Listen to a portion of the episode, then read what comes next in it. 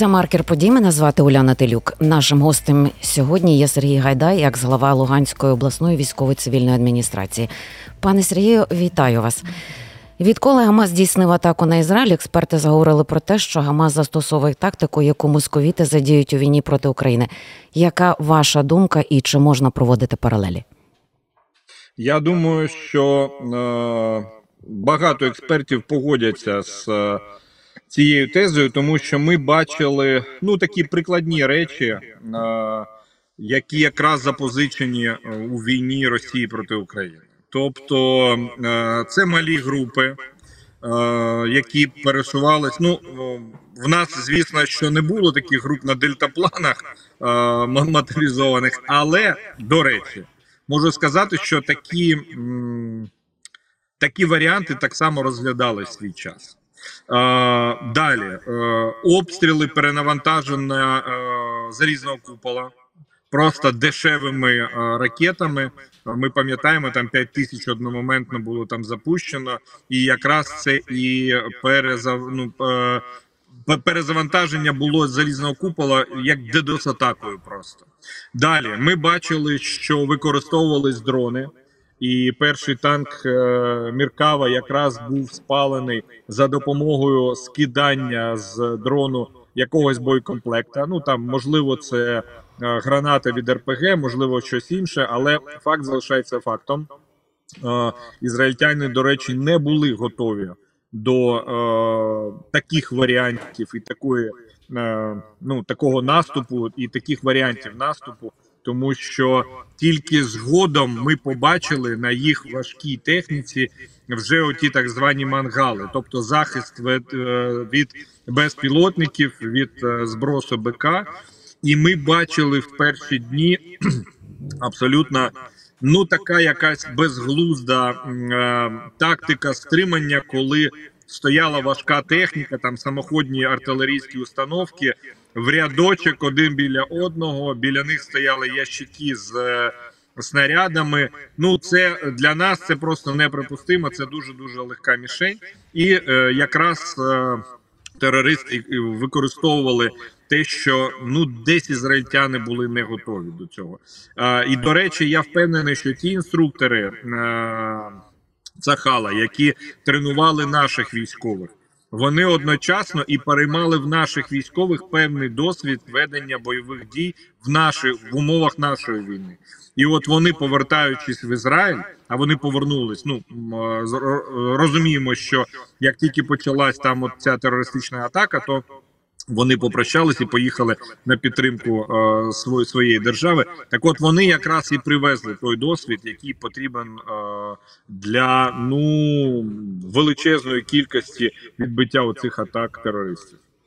Британська розвідка повідомляє тепер, що застосування Україною атакамсів по аеропортах Луганська Бердянська, внаслідок чого було пошкоджено 9 гелікоптерів. А, що вам відомо про це? Е, Абсолютно хороша і несподівана була атака. Е, Звісно, що е, дуже довго тримали в таємниці те, що атакамси в нас вже є. Росіяни розслабились, тому тримали на аеродромах свою там авіацію. Ну плюс вони ж постійно підтримують свої наративи, що в них ППО найкраще в світі. Хоча, по великому рахунку, за півтора року війни ми вже неодноразово показували і доводили всьому світові, що їх система ППО, ну напевно, одна з гірших, е, найгірших в світі. Е, Так, от е, внаслідок цієї атаки було пошкоджено головне це велика кількість авіації, яку зараз росіяни повинні тримати вже десь ну в 200 кілометрах, як мінімум від е, лінії фронту. А це давайте будемо говорити, е, які мінуса для авіації російської. Перше, це більше топливо використовується. Друге, більше йде е, напрацювання е, двигунів, а вони в них в них техніка і так не дуже е, хорошої якості. Третє, е, вони в принципі, е, ну е, коли тримають так далеко, то їм треба час для того, щоб долетіти і потім полетіти назад. І заради одного там запуску нурсів для гелікоптерів, ну тобто нівелюється їх. Е, Коефіцієнт корисної дії. Далі на цих аеродромах е, була знищена інфраструктура і плюс величезна кількість особового складу. Це дуже потужний був удар, ще і моральний, тому що знаєте, якщо навіть Путін в Китаї виступаючи, то він наголосив про те, що а, ну от атакамці треба американцям забрати.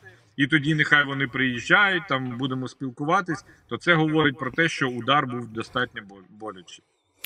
Це так само говорить про те, що нам треба буде ще більше відбудовувати після закінчення війни.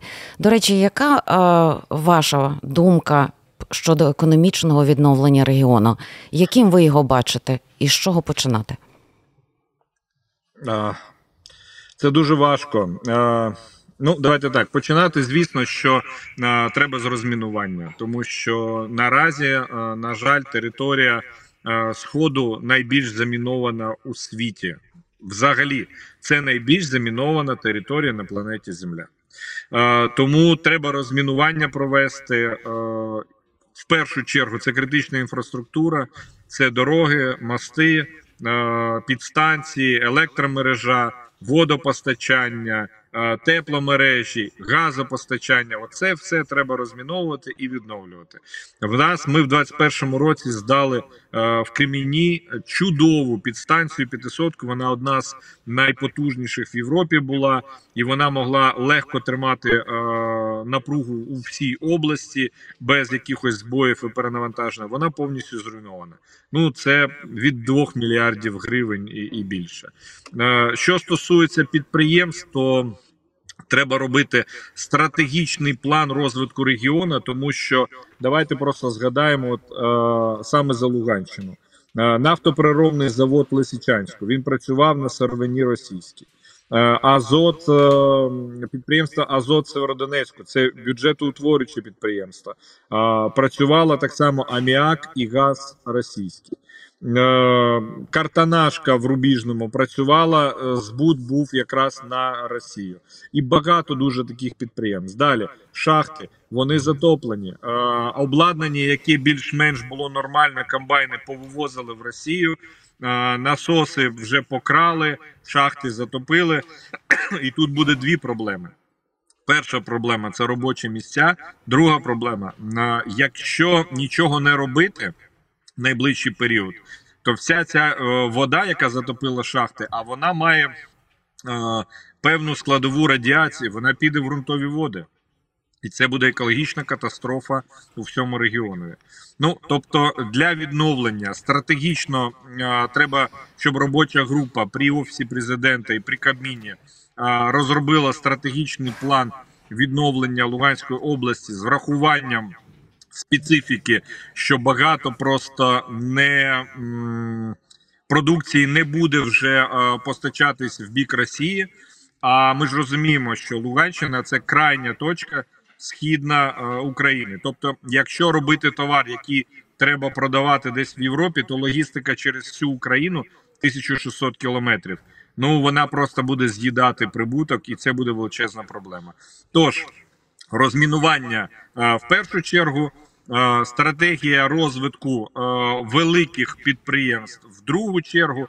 Ну а далі, ви знаєте, коли е, почнеться відновлення доріг, мостів, розмінування, ремонти, будівництво нових адміністративних будівель, ремонт там школ, садочків і, і, і таке інше, то в принципі. Буде розвиватись е, регіон в будь-якому випадку, тому що ну, люди, які будуть працювати, вони будуть їсти, вони будуть заправляти автомобілі, вони будуть купувати речі, е, поповнювати рахунки там мобільних і так далі, і таке інше. Тобто регіон потрохи, крок за кроком, буде е, починати розвиватись. Ну і аграрний напрямок на Луганщині може розвиватись достатньо потужно. Скажіть, в яких з цих проєктів ви бачите роль держави, а в яких залучення приватного сектора?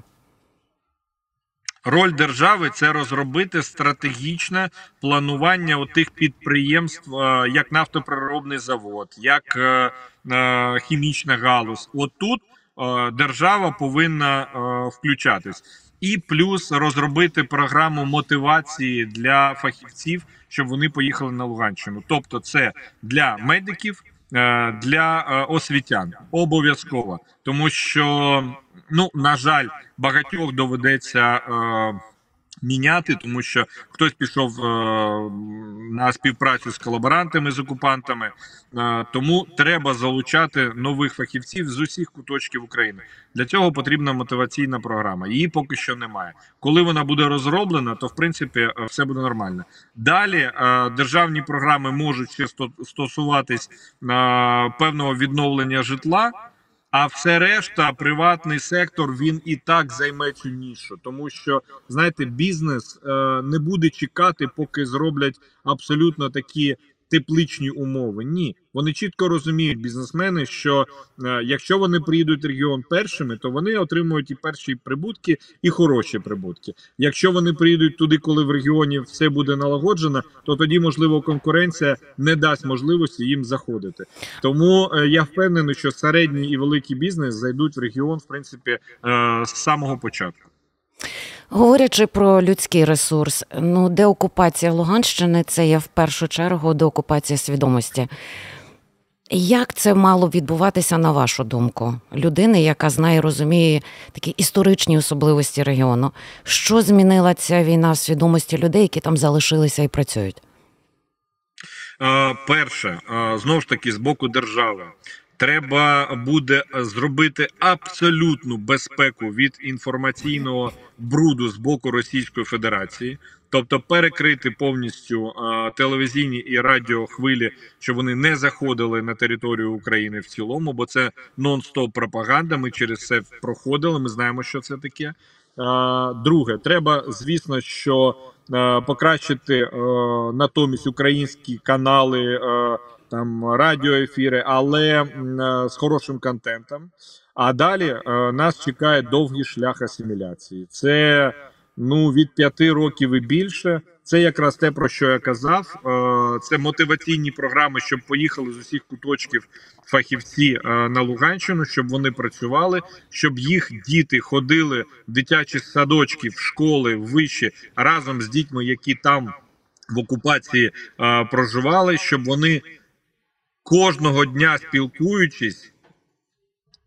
Щоб вони пояснювали якось їм, а, ну що насправді таке Україна, що зовсім не так, як описувала Росія, і е, оці всі пропагандистські е, наративи про нацистів, фашистів, бандерівців тощо. Треба дітей возити так само по Україні, по Європі, все показувати. Ви знаєте, е, я застав за свою каденцію, коли 21-річні е, молоді люди в складі ДРГ заходили щось підривати на території Луганської області підконтрольної Україні.